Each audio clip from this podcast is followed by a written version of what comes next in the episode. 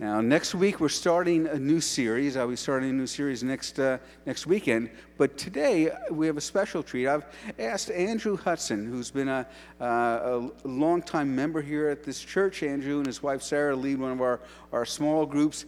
He has a, just a great message to not only end this year with, but to begin this new year uh, with. I, I listened to it last night and was terribly blessed by it. I guess not terribly isn't the right word. I was greatly blessed by it. and stop laughing at me. Uh, so I, I, do want to encourage you to listen because I, I, guarantee you you'll be greatly blessed as well. But Andrew, thank you so much for, for sharing with us last night and today. God bless you.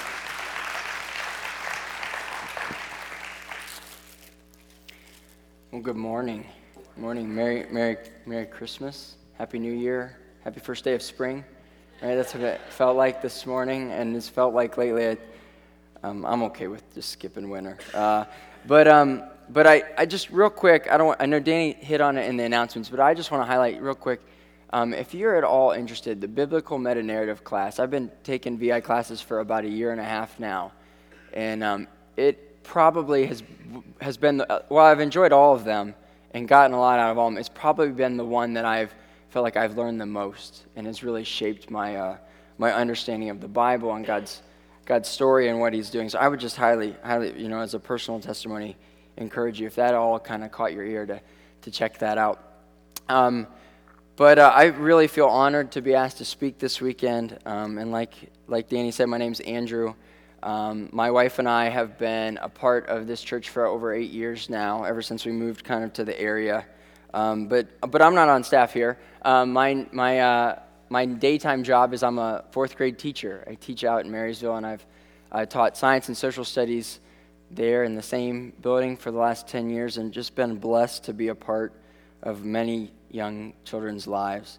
And um, my wife, Sarah, and I have been married for over nine years, uh, and we have three amazing kids. Ava is seven, uh, Caleb is five, and Aaron is two. And this is a picture of our family, and uh, I just love this picture. My sister-in-law Becky, she's an excellent photographer, and she uh, she took this picture. But this is the kind of picture that you'd see on Facebook, right? And there's a part of you that would kind of be like, "Oh, that that family looks so perfect," and it kind of makes you sick, sick to your stomach a little bit. Like, that's not my family. Well, just so you know, we're not perfect. This next picture, that was. Um, that was reality of that day. Uh, my youngest son, Aaron, just God bless him. He did not want to cooperate for a while, but he eventually did. Uh, uh, did a great job, and, and uh, I'm so grateful that we have so many good good photographs too. So, um, but but like Danny mentioned, um, you know, I, it feels like it kind of snuck up on us, but this is already the last weekend of 2015. I feel like since it hasn't been so cold, it feels weird to to think that. Um, but I don't know about you. I know this is a time when a lot of people start talking about reflecting on the last year, the last past year of their life, thinking about the next year. Um, often a time when we start to make some New Year's resolutions. And I've, I've never been a big fan of New Year's resolutions, mostly because I can't keep them more than for about two days. Um, it always seems like whatever I want to change never um, seems to last very long. And I don't, I don't think that God is against us forming resolutions. I'm confident He wants us to resolve to improve our lives, to to eat healthier, to make, you know, make more time for family. I just think that most of the time when we hear people make resolutions, I, I wonder do we take the time to listen and ask God, what, is, what does He want to do in our lives? What is He resolving to change in our lives? Because um, I don't think that most of the time we do that. Um, and I don't, I, I don't know about you, but, but I believe that it's true that our God that we love and serve is a good God, right? Right? And He wants us and desires for us to become more and more like Him, desires for us to become more and more like Jesus. But I'm, I'm pretty confident that I'm not there yet, and I'm pretty sure you're not there yet. So there's this gap. There's this gap between who we are and where we're headed. And we're never going to get there, this side of it, you know, heaven. We're never going to be perfect. But, but there's this gap. And, and, if, and I believe that God does want us to, to, to, find, to lean into Him so that He can help us close that gap to, to growing and changing and shaping. That, that He doesn't want us to be the same person a year from now that we are today. Uh, that He wants us to, to be more and more like Him. But, but how do we get there and where do we even start? Uh, I have so many flaws and so many imperfections. It's like, where do I even begin? Right? it's like there's too many choices. Uh, but, um, but I think that, that God, being a good God, that He doesn't, He gives us insights and He can give us clues into what He's doing in our lives. That we can actually look backwards over this past year. That we can look backwards over 2015. We can reflect on that year. And we can see areas of our life that God is nudging us in, that He is gently pushing us towards, that are clues about what He desires to change in us. That way, we're not just shooting in the dark. Uh, and I know that my, even though my resolutions often fail, um, whatever God resolves to do never fails, right? He never fails. So, so I want to. I know I want to get on in on what God's doing and and uh, in my own life, and I'm sure you do too. So let's pray and let's just invite God to be here with us, and uh, and we'll dig into the scripture a little bit. So Jesus, I just thank you for this this time to be here together. I thank you for each and every person who's here, and we celebrate you in this season of coming to this earth. Oh, what a blessing that is! What a blessing that is! And I pray that. Um, my words would just speak clearly and be your words, and that each and every person here today uh, would leave today feeling that you were near to their heart, and that you touched them, and that you were that they have something specific that that they sense you blessing them in and calling them closer to you in. So we just pray that in Jesus' name, Amen. Amen. Well, we can go home. No, I'm just kidding. Uh, but you know, over the last few weeks, as I've been thinking about uh, my own life and my own kind of highs in, of the year and lows of the year and kind of everything in between, you know, God's really been highlighting the character, the biblical character of Moses. Moses as a man who, way long before he led the Hebrew people, the Israelite people, into the promised land, out of Egypt as slaves, way before that, his, his early life, I guess if you could call the first 80 years of his life his early life. I don't know if that's.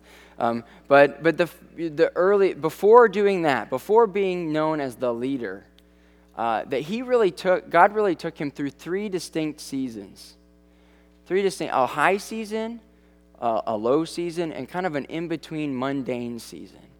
And, and we're going to kind of look at those three seasons today, uh, this morning. So the first season that we're going to look at is we're going to see that Moses is brought into a princely season a princely season where basically he's at the highest of what we would expect uh, or what we would hope for in this world as far as everything that you could desire materialistically, positionally. Um, and, and just to kind of give us some backstory here, because I know this is a really common story, uh, and, uh, and if you've never read it before, um, you know, you, you may have seen the, the Charlton, Charleston Heston version of it. But, uh, but um, you know, the, the story that we're going to read is the Hebrew people at this time in history, they were slaves living in Egypt, right? They were slaves living in Egypt. And um, the Pharaoh had ordered that all the male Hebrew babies that were born to be murdered, to be killed, because their population was growing so fast. They were breeding like rabbits, uh, apparently. And, uh, and um, and, and the Pharaoh was concerned that their, their numbers were getting too high, that they were becoming too massive. Um, and so he orders them all that any newborn Hebrew babies were to be killed. And Moses is born around that time.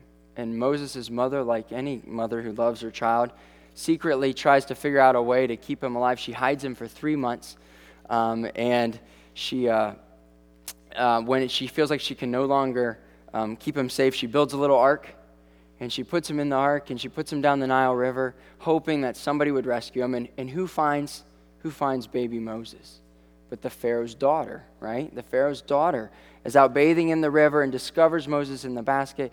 And it's kind of weird then because she it, Moses is too little to be on his own yet. He still needs to be nursed longer, so she actually gives him back to the mom for a while, and then, but eventually we find that the uh, Moses goes and is adopted uh, into the royal family. So we're going to be looking at Exodus 2.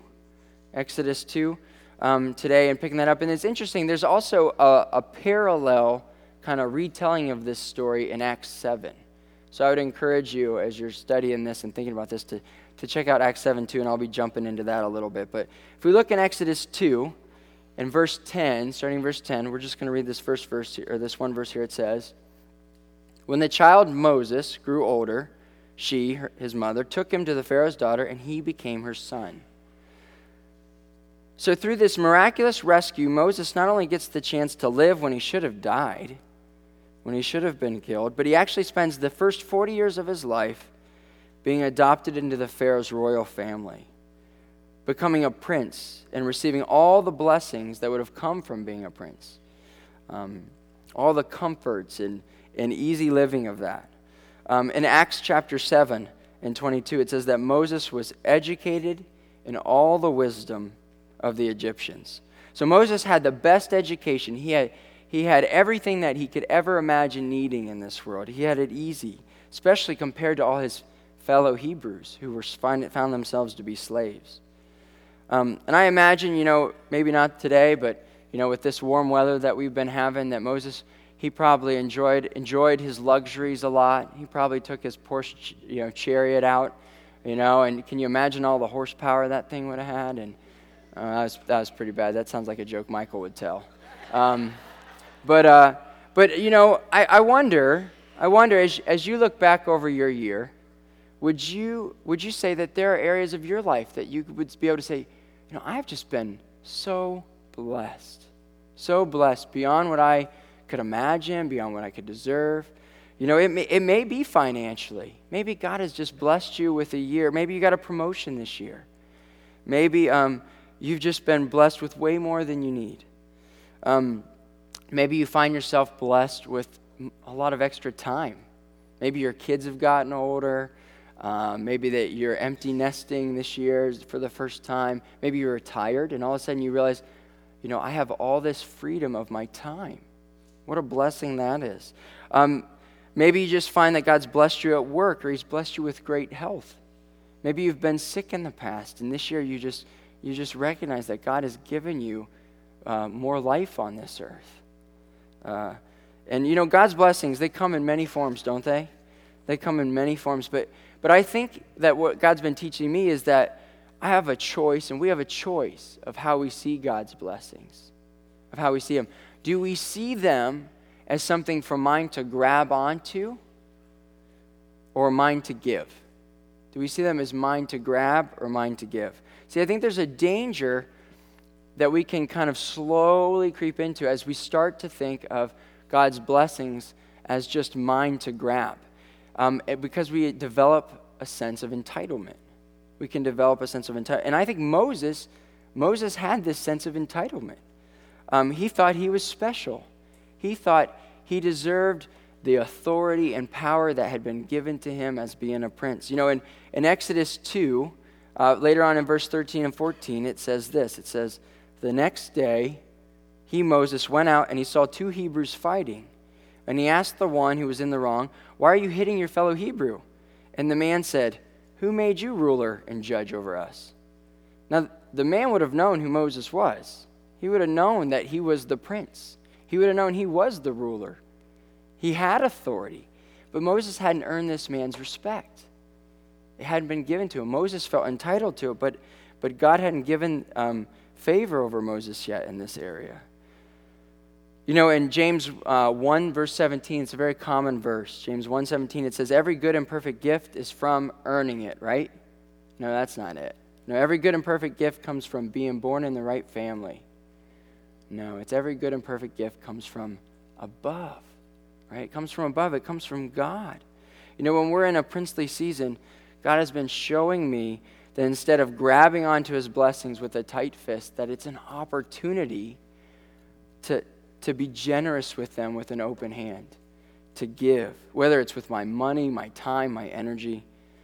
Um, a few years back, uh, my wife and I, we really experienced a very wonderful prince, I guess you could say prince or prince, princessly, right? Princess, not to all you ladies out there. Uh, a prince or princessly season in our lives. Um, we were, uh, we were just about ready to have our first child. Ava was about ready to be born. And at the time, both my wife and I were teaching, um, and she felt really called to stay home for a season of life. And she felt like that God had called her to step away from working for a while, and she really felt like God would provide for us financially. You know, and I, we were both young teachers. We had just bought our first house. We were definitely living on both incomes. I mean, there wasn't a lot extra going around. And I, I totally had faith that she had, she, that this was right for her and that she had heard from God. Uh, but I just had no idea how financially we were going to do this. Like I just, I just didn't know, and I, I trusted her and I supported her, and I said, I, we'll, we'll, we'll figure it out. Um, but she had amazing faith, um, and uh, I'll probably start crying. I tell this story, but because um, God was just so good to us. But I, um, I remember one day I got a letter in the mail, and uh, it, they were, it said, you know, I opened it up. Just first, it seemed like junk mail, and then I opened it up, and it was a letter from the Department of Unclaimed Funds. So there's apparently this department in the state government called the Department of, I did, I'd never heard of it or, or knew it existed. And they said that they'd been looking for an Andrew Hudson, and they thought they might have some money of, of mine that had been lost. And I thought, well, my name's not super common. Um, it's, uh, but I thought, yeah, yeah, yeah, this sounds like a scam, right? First, you want my social security number or my credit card, and then you'll give me my money, right? But, um, but the more I looked into it and talked to it and found out, I found out this was legit. This is a legitimate thing. I talked to some people on the phone and called, made some phone calls. And it turns out that they really did have some money that I didn't know existed that was mine. Apparently, when I was born, my parents, uh, I was delivered by a family friend. My, when I was, um, the doctor that delivered me was a good family friend, and he did not want to accept or keep uh, the money that my parents had paid him in a medical fee. Uh, so back then, I think that my parents paid like $500 to the doctor. Can you imagine what medical things were that? Having a baby was that cheap? I know it wasn't that cheap for my kids. Um, but um, he took that $500 and, and he basically just said, I don't, I don't feel right taking this. So he took it and he he bought a stock in some pharmaceutical company and, and he put it in my name. And uh, we were friends, our families were friends, so I, I, would see him from time to time, and he was my doctor for many years. And, um, but, you know, he didn't really mention it to me. I never knew it existed. Um, and he, uh, he kind of forgot about it. Apparently, when I turned 18, the money officially became mine, whatever was in there in that account or whatever it was worth. Um, but, but I had moved around because I was at college and it just kind of got lost. And the government was shuffling it around, holding on to it. Um, and God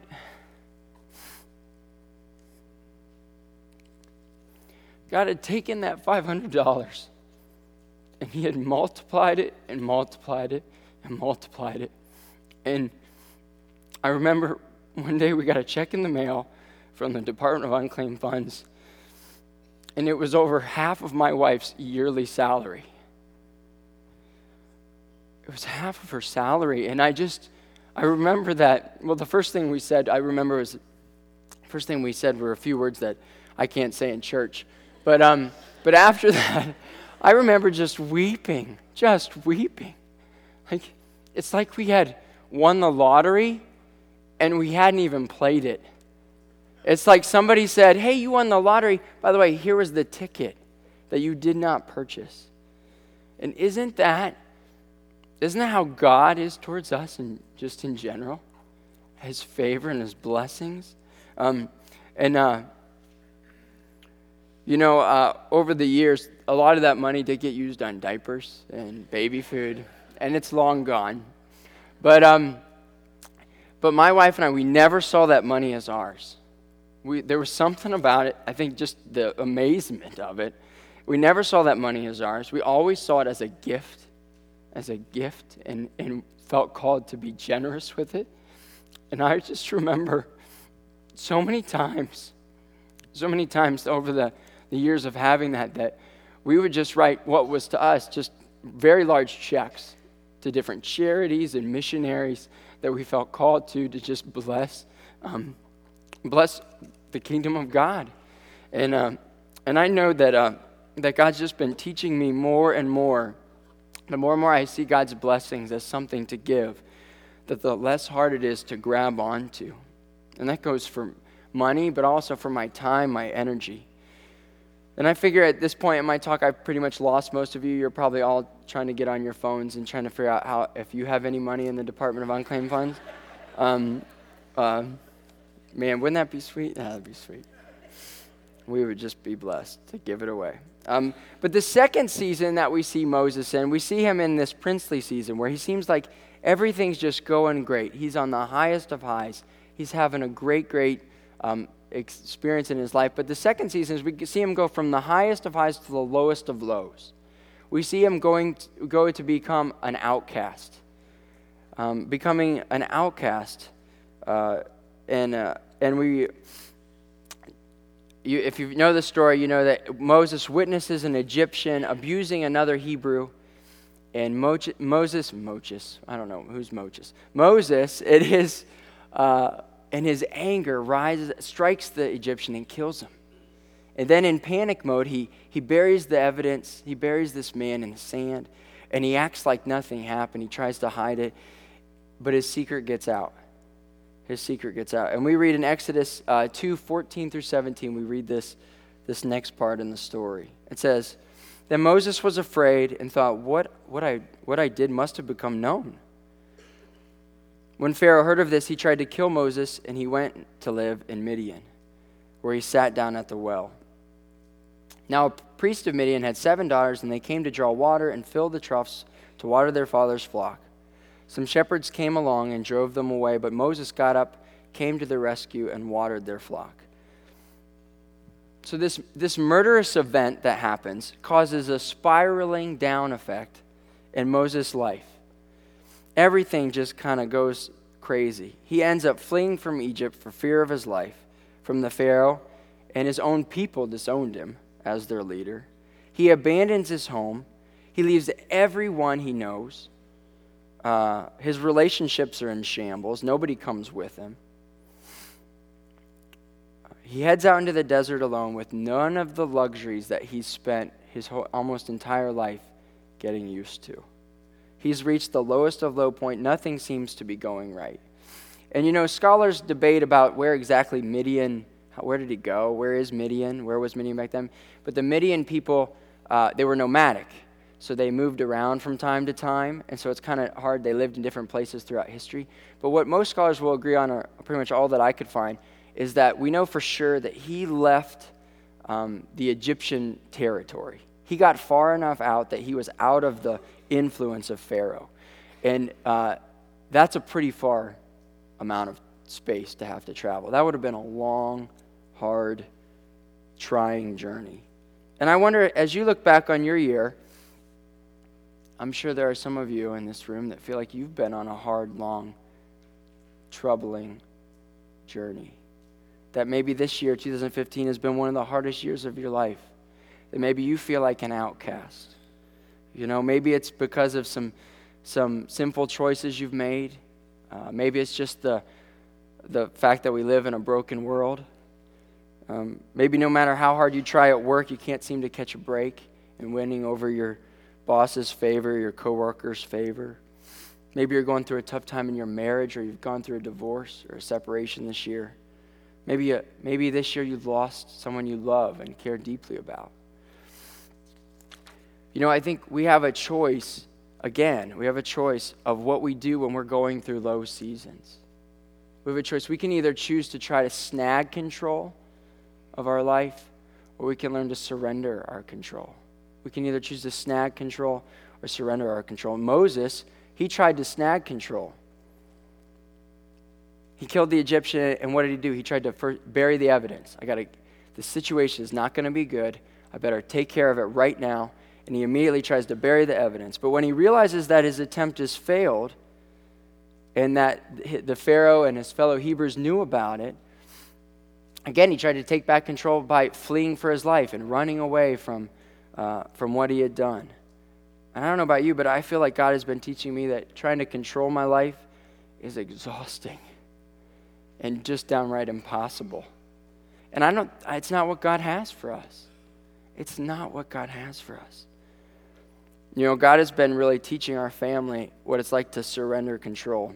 Um, my wife, Sarah, you know, on and off again for the last few years, has really struggled with uh, severe kind of chronic dizziness, uh, what you might call like vertigo spells. And if you've ever suffered from that, I've never had trouble with that, but it's miserable. It's absolutely miserable to watch her. I mean, she would get, there are times where she'll, she'll be so dizzy, it'll just kind of come on and she won't the room will be spinning and she's like i have to sit down and not move otherwise i'm going to fall over um, I, and uh, she uh, she has a few times you know she, i remember one day she called me and she was had taken our, our three little our kids to school our two oldest kids to school and um, she was just in tears just in tears she didn't feel safe driving the half a mile to school to drop our kids off um, going to the grocery store is like impossible.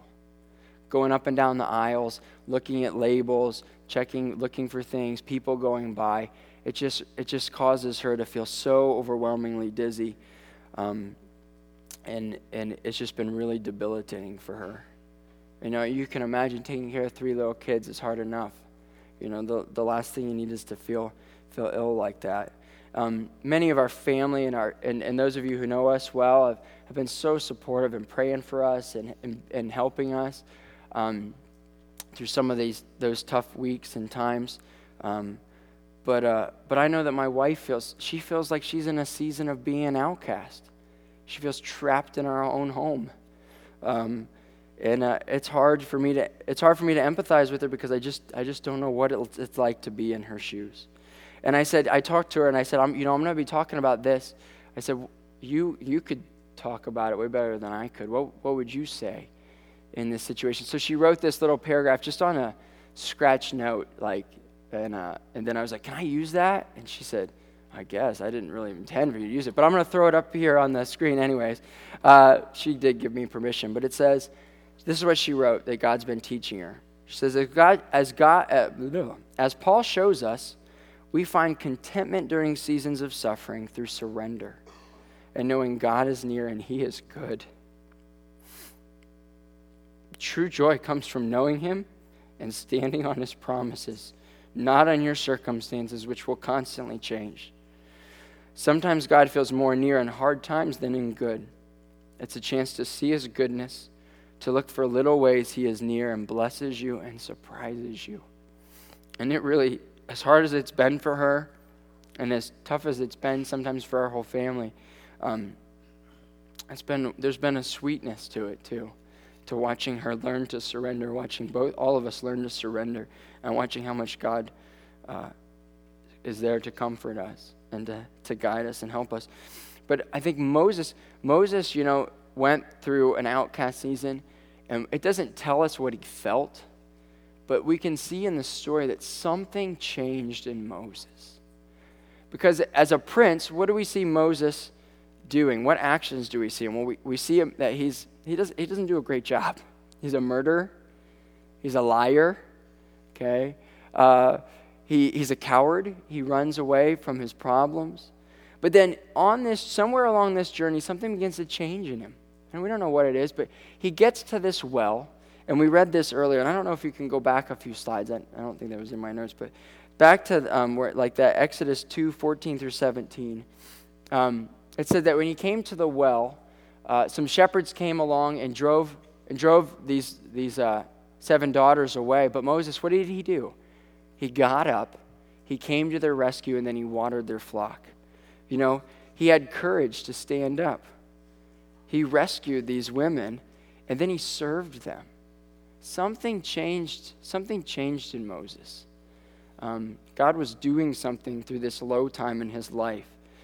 And then the third and final season uh, that we see Moses in is we see him in a season of being a shepherd. We see him in this kind of in between, mundane, day in, day out season. For 40 years, Moses was a shepherd. It says in Exodus 3 1 Now Moses was tending the flock of his father in law. I'm sorry, no, I lost my spot there. Now Moses was tending the flock of Jethro, his father in law, the priest of Midian, and he led the flock to the far side of the wilderness, and he came to Horeb, the mountain of God.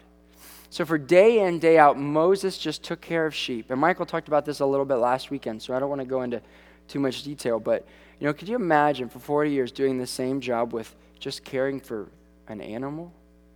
Just making sure that they're fed, not being around people very much? How lonely that would be. You know, back then it would have been one of the least desirable jobs, often given to the weakest member of the family, definitely not the leader of the family or the leader of a people group. But day after day after day, he just took care of sheep. Now, I, as I look back on my last year, I'd say about 5% of it was a great high. 5% of it was low, about 90% was just kind of mundane, day in, day out routine. Um, you know, with three kids, I feel like I, we live Groundhog Day every day. I just feel like every day is get up, get the kids going for the day, get them breakfast, clean up after the kids. You know, get them off to school. I go to work and come back from work and clean up after the kids again. And then, uh, you know, we get them food and homework and get them ready for bed. And then, then it's time to clean up after the kids again and put them back in bed because, of course, they don't stay in bed, right? And then, of course, there's again another time of cleaning up after my kids. And um, I thought I should have asked. Do you guys remember the Jetsons? Rosie, the robot maid from Jetsons. That's what I should have asked for Christmas. I should have. We could have really used that. Um, but I, and a lot of people have said, you know, don't don't wish these years away. Don't wish because I oftentimes my wife and I, Sarah, will we'll just start to we'll, we'll talk like this, and maybe, I don't know if you've ever felt like this. Well, someday, we'll when the kids are older, we'll be able to do so and so. We'll be able to go here or do this, we'll have that freedom. And I'm definitely learning uh, that there's a sweetness about this season that I'm in, um, in raising my kids. And I shouldn't wish these years away. But I wonder, too, as you look back on your year, as you look back on this past year, are there areas where you feel like, gosh, is this it? Is this all there is? Maybe you feel like you've been, maybe you've been doing the same job for years now and the same responsibilities, and you just feel like, is this all there's going to be? The same day in, day out job like that? Maybe you're a stay at home parent and you can't ever imagine being out of the stage of diapers and you just want to talk to an adult every once in a while. Um, you know, but we have a choice again in this stage of life. When we find ourselves in kind of a mundane, we have a choice. We can either see it as being purposeless or purposeful. We can either see it as purposeless or purposeful. And I, I um, to be honest, I struggle with that a lot of saying, like, gosh, this just feels purposeless. This just stage of my life just feels purposeless. But God is teaching me, no, this is, this is the opposite of that. This is very purposeful. Um, very common verse that we often hear, uh, Romans 8:28. Romans 8:28 says, "And we know that in all things God works for the good of those who love him." And this verse is often a verse that people use when people are going through really low seasons, when they're really struggling, when they're going through trials or they're suffering. But that's not what it says, is it? It doesn't say, and we know that in tough times, God works the, for the good of those who love him. No, it says in all things. It's talking about that other 90%. That 90% of day in, day out. It includes those low points, it includes those high points. But he's talking about that other 90%, that God is doing things in those lives. And I'm convinced that during that 40 year season of Moses being a shepherd, where day in and day out he just led and cared for sheep, that that was preparation for him being given the task of day in, day out, leading and caring for God's sheep, for the people of Israel. As he led them out, would later become their leader and lead them out of Egypt. It would have seemed to the world that, it, that when Moses was a prince, that was the time. That was the time that God should have raised Moses up to lead them out of Egypt. That makes sense. That's when he had the authority and the position and the power. But he wasn't ready yet. Moses was not the man, he didn't have the character yet that God needed him to have to be able to be that leader. He needed him to, to grow in that responsibility. There's this great quote that I love from Rick Warren, uh, who talks about uh, what I think really hits home with this season. It's that he says, Rick Warren says, when God wants to make a mushroom, he does it overnight. But when he wants to make a giant oak, he takes a hundred years. Remember that God is never in a hurry, but he is always on time, and he will use your entire lifetime to prepare you for your role in eternity. Isn't that, isn't there just a sweetness to that and a comfort to that? I find there's just such a comfort in that, in that quote. So as you look back over your last year, you know, my guess is some of you would say, you know, I've, I've been in a princely season or a princess season. We've just been blessed. Uh, others of you, maybe you feel like you've been in an outcast season, a low time, a, a time of immense suffering and pain and troubles. Some of you would say, you know, that didn't really feel any different than the year before. It was just kind of a mundane, day in, day out shepherding season. But I think for most of us, you know, because our lives are complex and this world is complex, uh, we could probably say, you know, it's a combination of all three. A, my life, this year's been a combination of all three. My, you know, I can say for myself that, you know, my wife and our family and I, we've been in a prin- princely season financially. He has sustained us through an outcast season with Sarah's health, and He has challenged us with a mundane shepherding season of raising our kids. But I'm confident that God wants to work in all the highs, lows, and in between times. And how do we know that God uh, didn't just do this for Moses? That Moses wasn't just unique in experiencing life like this? How do we know that, that, this, that this is what God has for us too? Well, the Bible says, especially in Matthew, Matthew talks about this a lot, that they were looking for a time when someone greater than Moses would come. Over and over again, it says someone greater than Moses was coming. And who was that person? That was Jesus, right? At Jesus. We've celebrated that, you know, just a few days ago. Um, and, and like we said at the beginning, God is in the process of transforming us to be more and more like Jesus. But who was Jesus? And did Jesus really go through highs, lows, and in between times? Well, yeah, he did. He did. Um, this last um, um, statement I want to read to you guys because if I say it, I'll, I'll mess it up. But was it not Jesus who was the ultimate prince, son of the creator of the universe, who chose not to grab onto his throne, but to give it? To give up his throne in heaven, only to come to earth to become an outcast to become an outcast among his own people.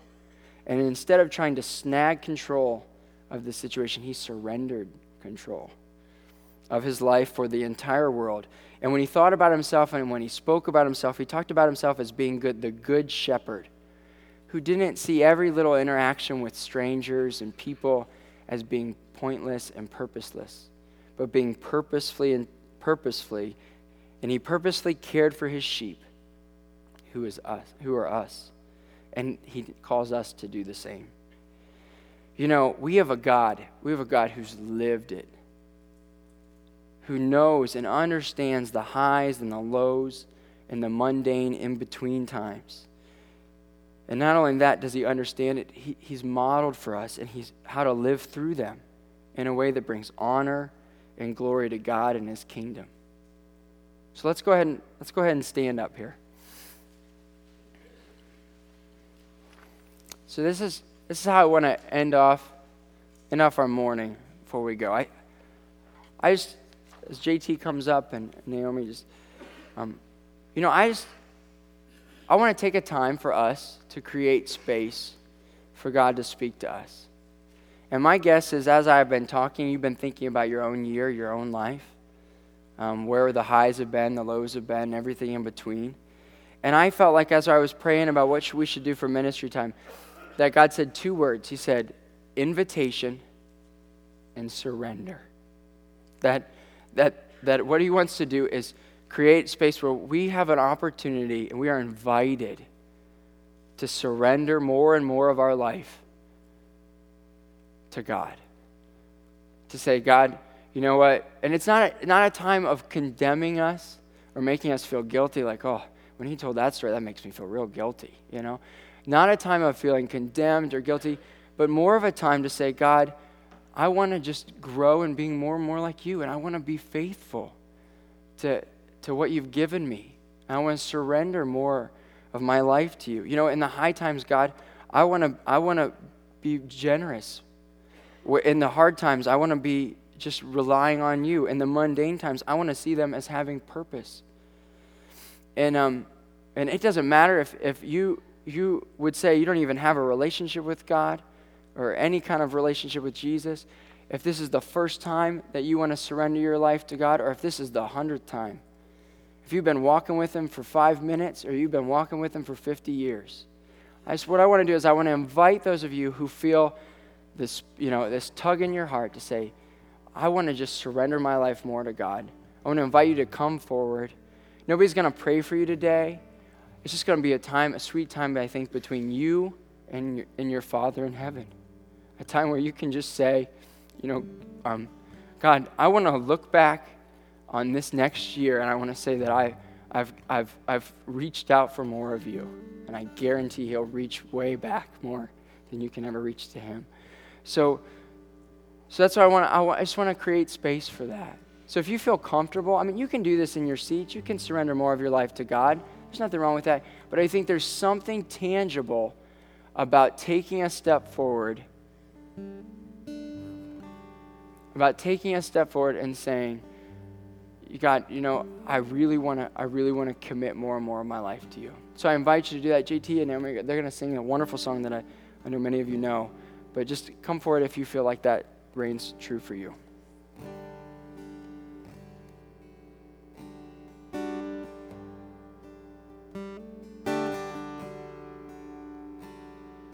And I've heard thousand stories of what they think you're like, but I've heard the tender whisper of love in the dead of night, and you tell me that you're pleased and that I'm never alone. You're a good, good father. It's who you are. It's who you are. It's who you are, and I'm loved by you. It's who I am. It's who I am. It's who I am. And seen many searching for answers far and wide, but I know we're all searching for answers. Only you provide because you know just what we need before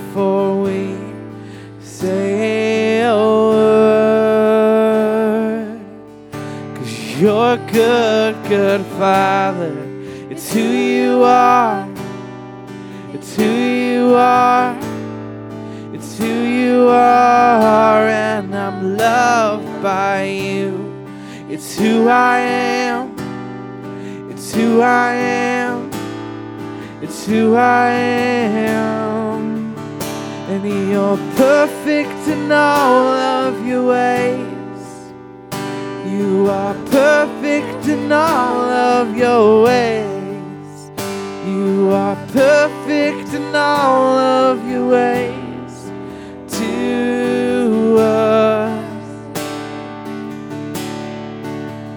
You are perfect in all of your ways. You are perfect in all of your ways. You are perfect in all of your ways to us.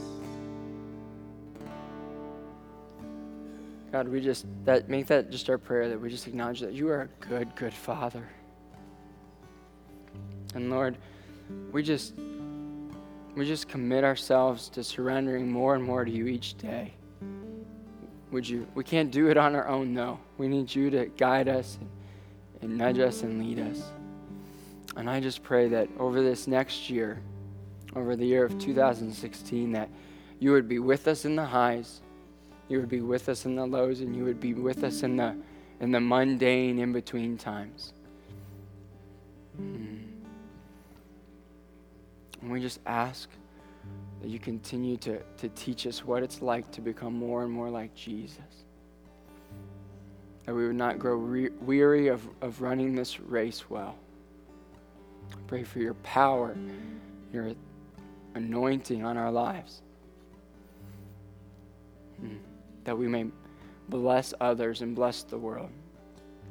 And just pray all these things in, in Jesus' name. In Jesus' name. You know, if you're uh, if this is your first time and you're here, I know some of the pastors would love if you want to stop by the, the pastor's welcome area, visitors welcome area to just say hi. Uh, and just bless you guys. Have a great start to your year. And um, yeah, bless you. Have a good, have a good Sunday.